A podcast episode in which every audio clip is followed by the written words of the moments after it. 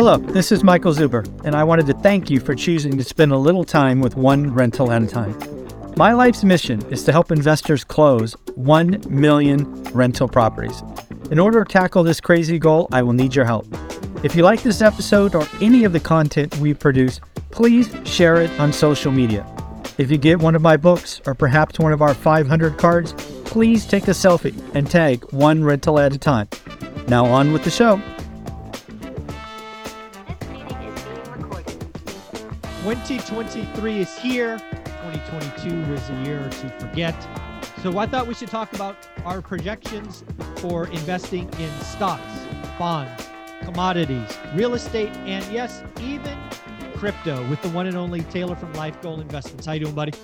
Oh, I'm doing great. Thanks for doing this. This is exciting. It's it's it's fun to put this out right at the beginning of the year and then circle back a year later and go, how did we do? Where did we hit? Where did we miss? Hold us Yeah. to this and Yeah. let's let's take a look at things. Yeah, YouTube does provide us the ability to create receipts that we can go back to and pat ourselves on the back or go, whoops, we missed that one. yeah, exactly right. And I I always encourage everybody that follows us like, hey, look at what we said. Hold us to it. You know, it's not and, and the other thing that happens with it with these projections is they don't happen in a vacuum. So we put out projections and it's not like, okay, we're done. That's what we our investments are set. Boom. Stay, Yeah. you know, put one time in thing and then go to the park. Right, go to the park. Exactly right. It's it's day to day. I mean, you're on here every day, and we're doing the same thing with our economic outlooks and projections changing them on a daily basis when we get new data. Yeah, there you go. Well, uh, I don't know which one you want to start with, but again, these were the projections you put on Instagram. I follow you on Instagram, Life Goal Investments. Do that. Uh, where do you want to start? Which one? Yeah, let's start. Let's start at the top. Let's start stocks. Okay. All right. So, what are your projections for stocks? Are we talking S and P, Dow, Nasdaq? What do we call them? Yeah, just fr- from a broad standpoint, we talk about the S and P. I think that's most Okay. heavily tracked and heavily followed, you know, on social media and, and you know the public at large. So our thoughts on the S and P 500 is it probably sees a below average return this year, and And uh, average be average for folks is average over the long term is 10 percent, right about so 10 something, percent for the long term. something below that. Okay. Yep. Yeah. So we're thinking kind of that mid single digit type range, that five to seven percent, somewhere in that ballpark. And again, this is just projection. It'll change throughout the year, but nonetheless, that's that's kind of what we're thinking. And and really, what we're having to deal with on the front end of the year is is a tougher sled. So it's it's going to be a slog on the front end of the year. We're dealing with a couple things. We're dealing with the Fed that is continuing to raise rates. They are dead set against letting inflation take over. They're dead set against letting unemployment stay where it is. We think they're you know vehemently trying to increase that Mhm. um, so we don't recreate a 1970s type environment, which we don't foresee happening. But nonetheless, that is because the Fed is there and very vocally saying we're going to continue to take rates higher. And so with that, what you have is a continued challenge and squeeze on earnings from a company's perspective. And that isn't something that's going to dissipate right away. So we think that the market's forward looking. So the market is starting to realize that now, and you're starting to see the expectations for earnings to come down. Finally, you and I have been arguing with uh, Wall Street analysts for now, you know, six months, going, guys, what do you have blinders on? What the heck is going on? Yeah. Yeah, Um, so yeah, so we think it's a it's it's a tough start to the year, a downwards kind of choppy type market, much that we've seen throughout 2022, honestly.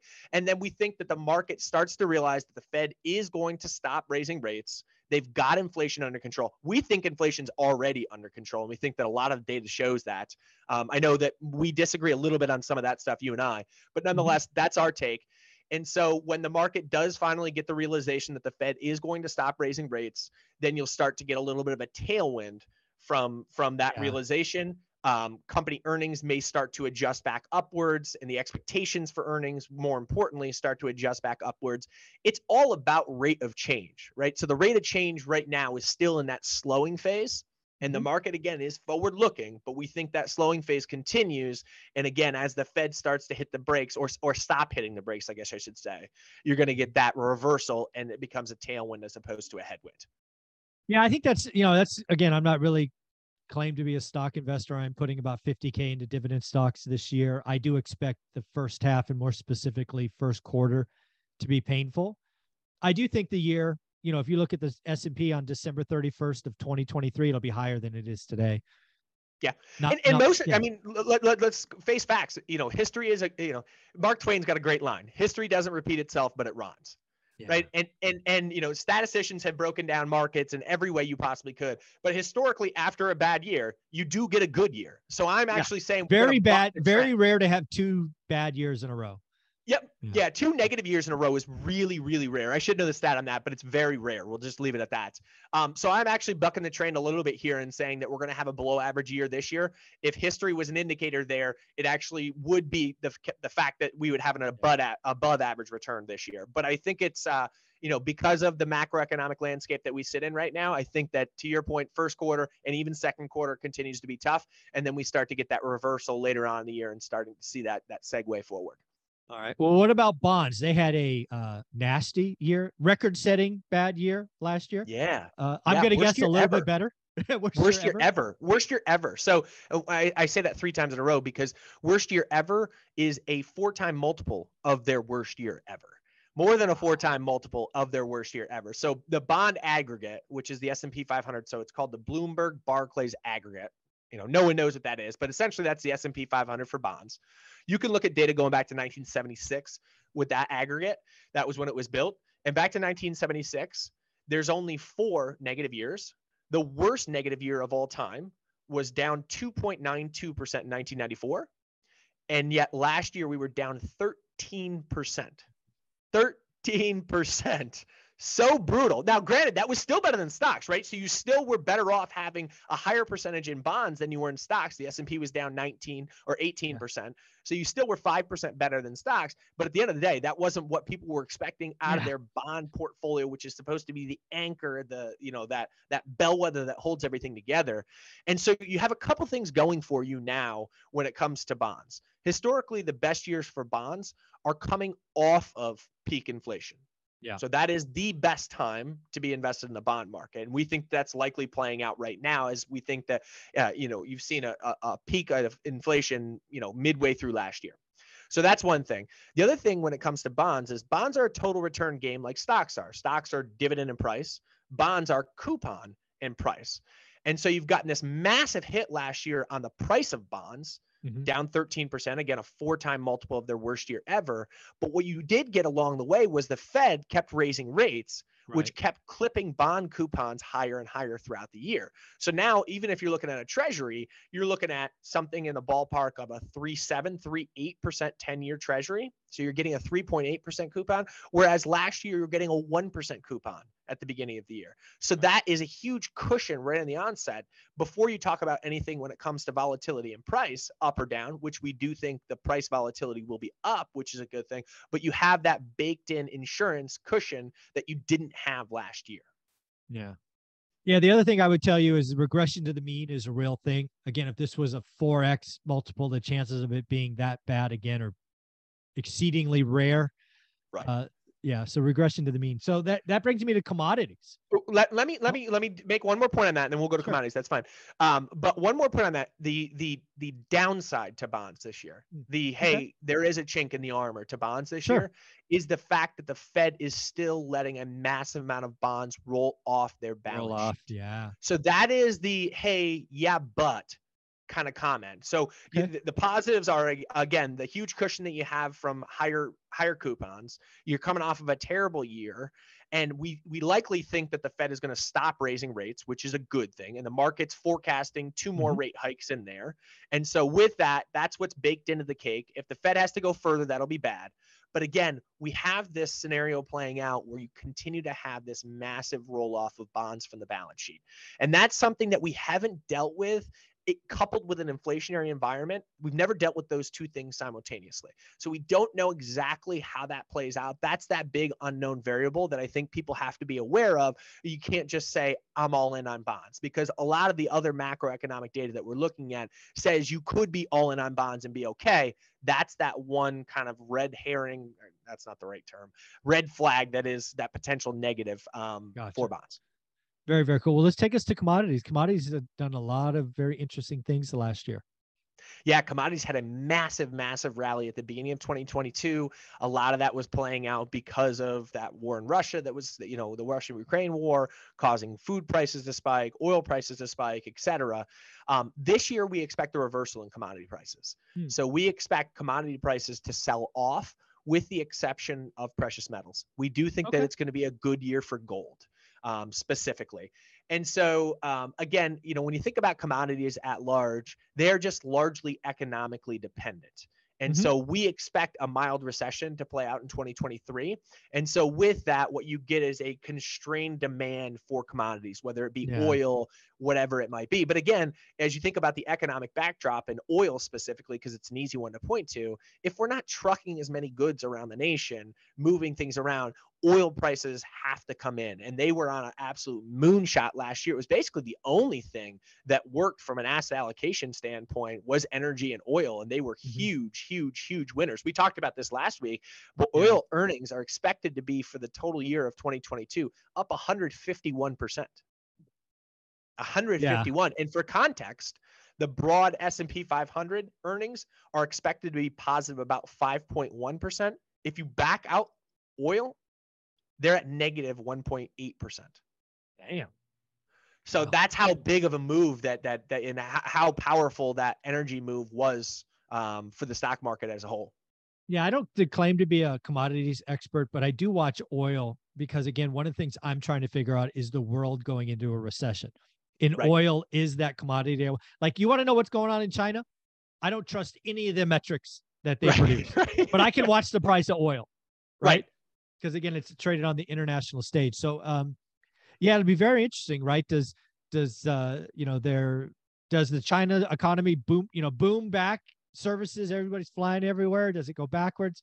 I just watch the price of oil because I don't Right. trust their stats. So, and what's fun. what's interesting about that is is when you look at the individual individual stock level and sector level as a whole, what you have is oil prices have come down meaningfully from their peak. Meaningfully, like forty dollars a barrel, somewhere in that ballpark, from 125. You might be able to correct me here, but 125, yeah, 123, 124, something like that, down to 80, 82, something like that. Yep. Yep. Yeah. So there's your your 40, 45 dollars a barrel, but you haven't seen any sell off in the energy prices. In in the energy No. stocks, you know, like Correct. ExxonMobil, Chevron, Mhm. et cetera, are basically trading at their all-time highs right now. And so it's interesting to see. And what you have there is their profit margins have bloated um, through this. So there is Yeah. some, you know, I, I know there's that Democratic, and again, not political here, but there's this Democratic voice that's saying, hey, companies are taking advantage of this. Yeah. When you look at energy companies, they really are. Yeah. yeah. Math doesn't lie. Uh, yeah, the numbers are the why I love numbers, right? You know, oil's down, you know, 40%, whatever it is, and, and these things are trading at all time Right, highs. Like that doesn't make a ton of sense. Yeah. Well, you know what? We're gonna we're gonna close on real estate, so we'll skip to crypto. Uh, it's funny. I saw an article this morning where somebody was summarizing crypto call, and when they say crypto, they say Bitcoin. One person was calling Bitcoin to go up fourteen hundred percent. Somebody else was saying it's going to fall seventy percent.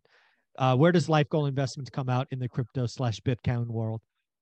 Again, this is why there is there are so many jobs available on Wall Street because you can say this and you can say this. You can be vehemently wrong on both sides, but if you make a call, you're good. You're out there, right?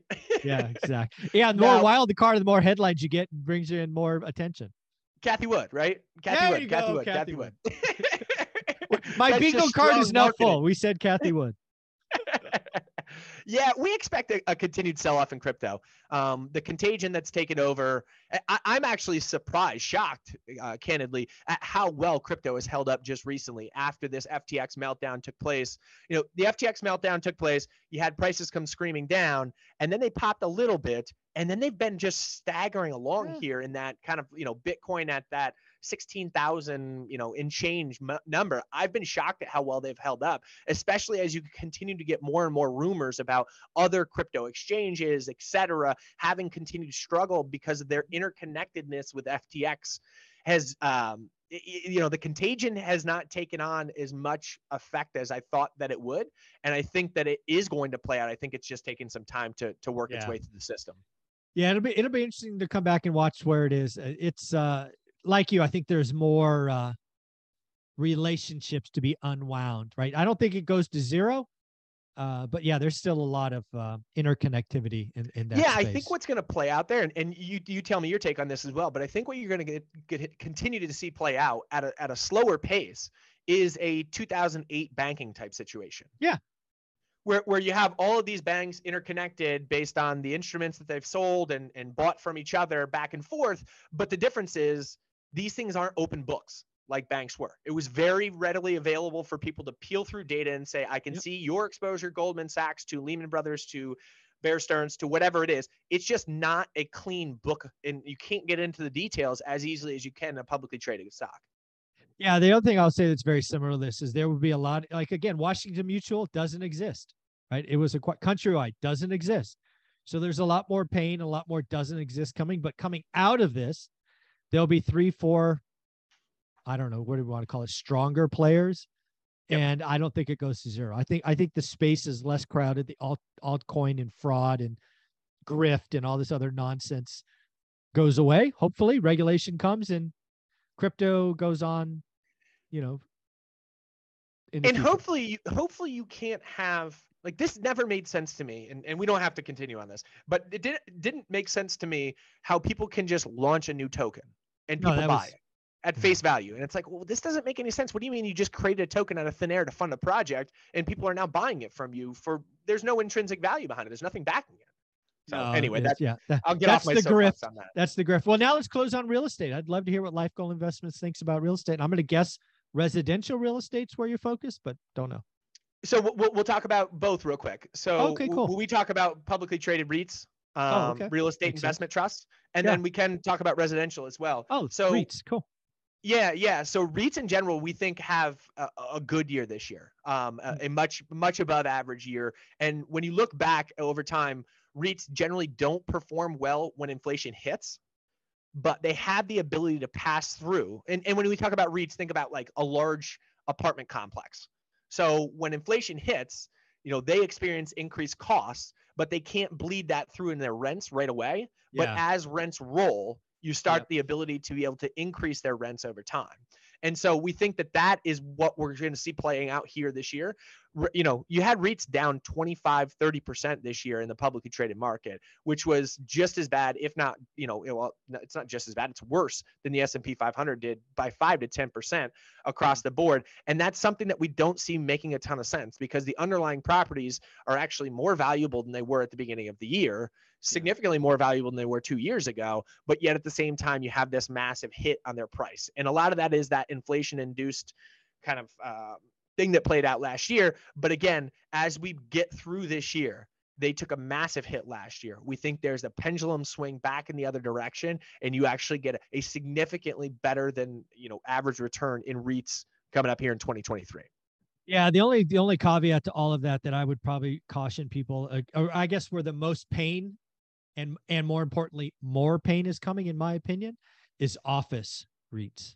yep Yeah, I think I mean when I'm reading about San Francisco, I think it's got like 30 I think I read an article where op- offices in San Francisco in the month of December were 37% occupied. that's Yeah, absurd. that's that's not good. Yep. That's and and so this this goes to your point that you make over and over and over again is you have to look for good operators. So you have to look for people that have bought the right stuff. And these REITs, they don't. The difference is, is like when you buy when these REITs buy up a property, instead of you know just being able to flip the switch and turn it over, like that's not how this works. So this Mhm. is something they ha- they would have had to see coming, or it had to be part of their strategy before that they have to be out of that office space. But I think if you look at industrial type REITs, you Oh, know, yeah. whether it's warehousing, et cetera, you know, Amazon's not going away. Although they're down 50% in 2022 was was their stock return, which was brutal. Wild. But yeah. nonetheless, we don't think Amazon's going away. It's not that people are getting less things delivered to their house. It was operating things that caused that. And Fed funds rate. Mm-hmm. Um, but nonetheless, so you know, your industrial type thing, your residential type, um, you know, there's there's still a, a massive lack of houses around the United States, and so we think there continues to be demand in both of those, and we think they have continued pricing pressure, pricing Yeah. power rather, pricing power. Yeah, I, I love this. Uh, actually, we got to go. Uh, Taylor, where can people find you? Yeah, find us at Life Goal Investments on Instagram is the best place to follow us. Awesome. And, and this post was on his social media feed probably two weeks ago. Take a look at it. Uh, Taylor, thank you so much. You're the man, Michael. Thanks for the time as always. You got it.